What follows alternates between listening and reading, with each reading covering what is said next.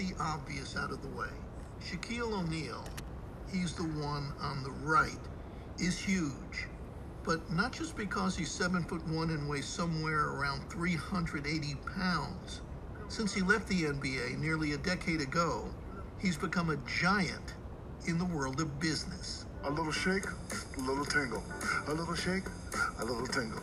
You can't turn on your TV without seeing him pitching everything from Gold Bond and Icy Hot to Oreos and donuts and auto insurance. Smile, General. Sure. Shaq will sell you a vacation and the credit card you'll use to pay for it. And while you're out of town, he has you covered too with the newest in home security devices. We've been busted. It works.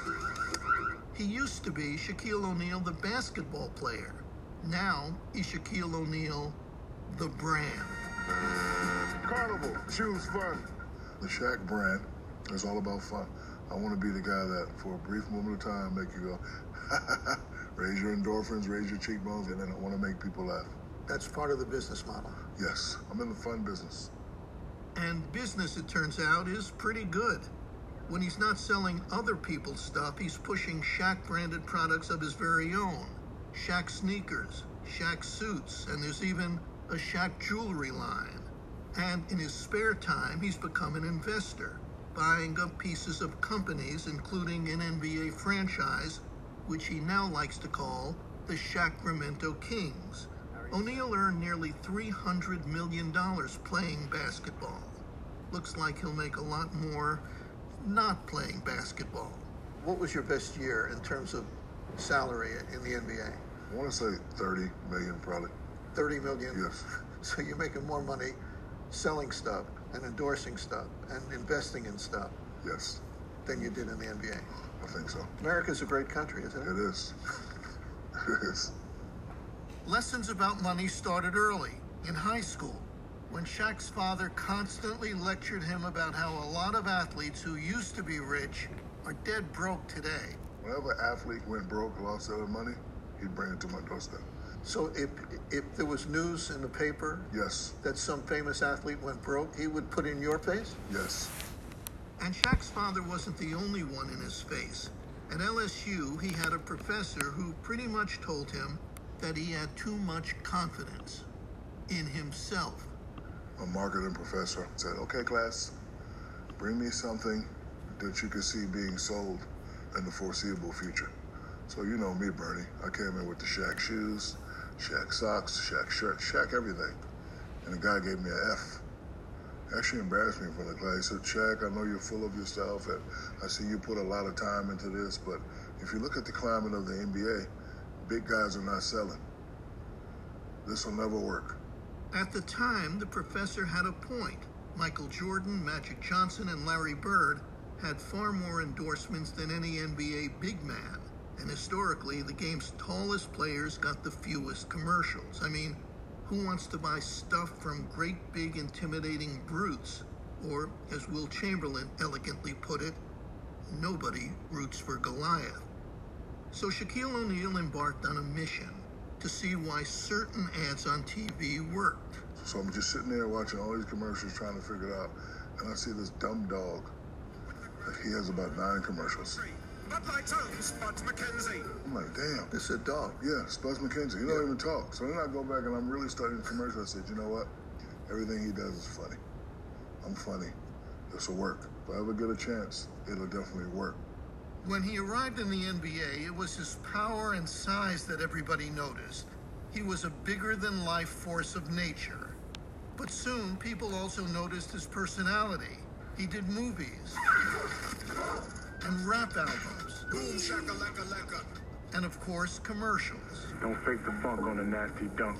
And even when his career ended, his appeal didn't. He could still inject his personality into whatever he touched. He does something to each product you bring to him. But you've got a term, I think. Yeah, he sacrificed. Nick Woodhouse and Jamie Salter are marketing gurus who run a large firm in New York, Authentic Brands Group. He loves Krispy Kreme donuts. And then when we go shoot a commercial for Krispy Kreme, they have the full script written. He says, he looks at it, he says, that's interesting. Next thing you know, he's wearing a Krispy Kreme hat and he's serving donuts through the drive-thru. Surprise! He Shaqifies. And that wasn't part of the original script. No, and how great is that? But the most important thing with Shaq is if he doesn't like the product, Right. he will not be a part of it.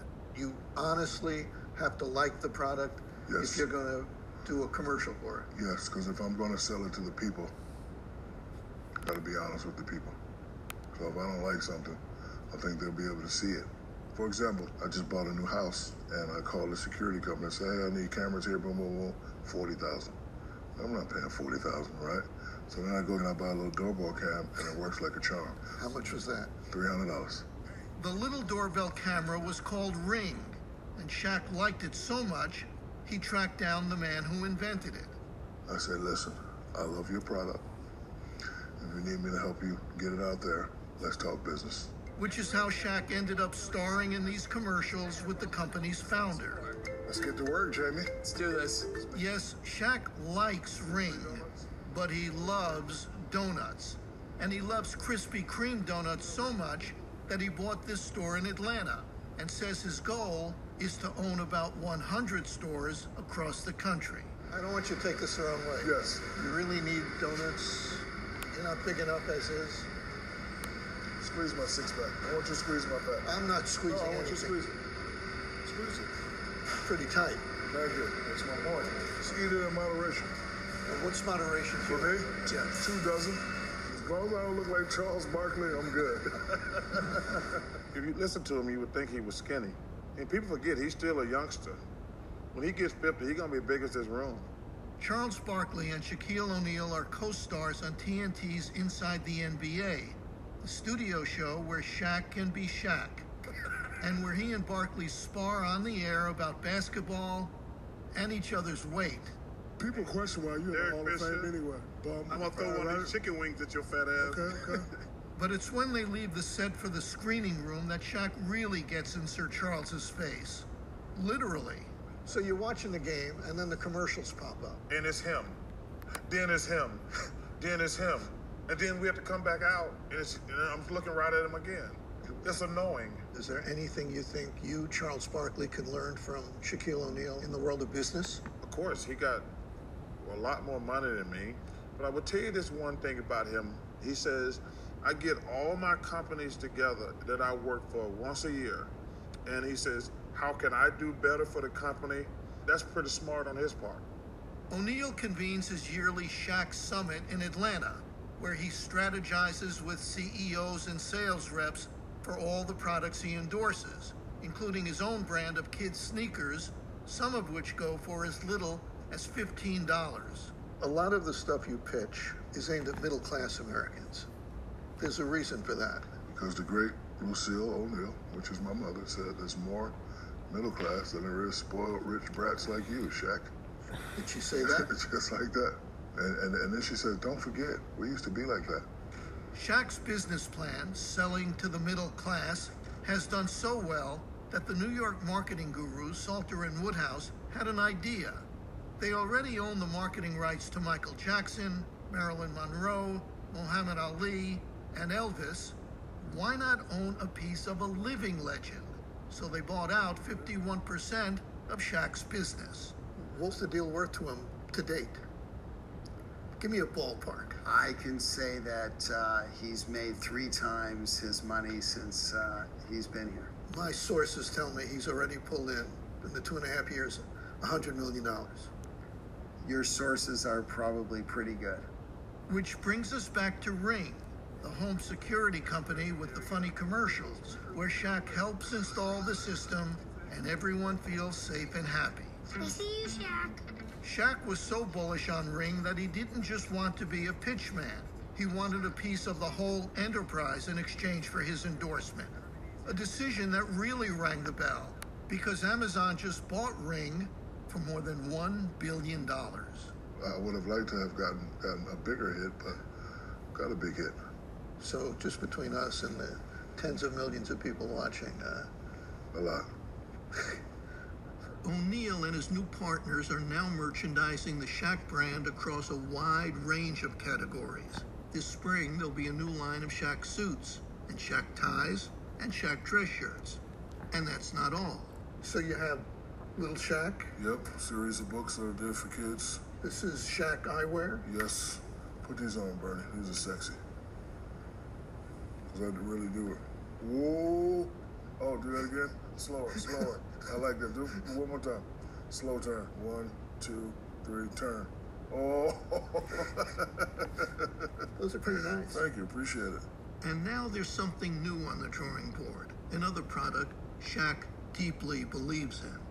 Does the term chicken shack mean anything to you? To you? Look, it's his idea, and it's a very, very hot topic right now. Chicken sandwiches, chicken tenders, everything chicken. Chicken mac- macaroni balls. So, what's the moral of this story? How about this? If you can put a smile on people's faces, they're more likely to buy something you're selling, like chicken macaroni balls or a whole bunch of other stuff. Ready? Looks like Wilt Chamberlain was wrong. Sometimes people really do root for Goliath.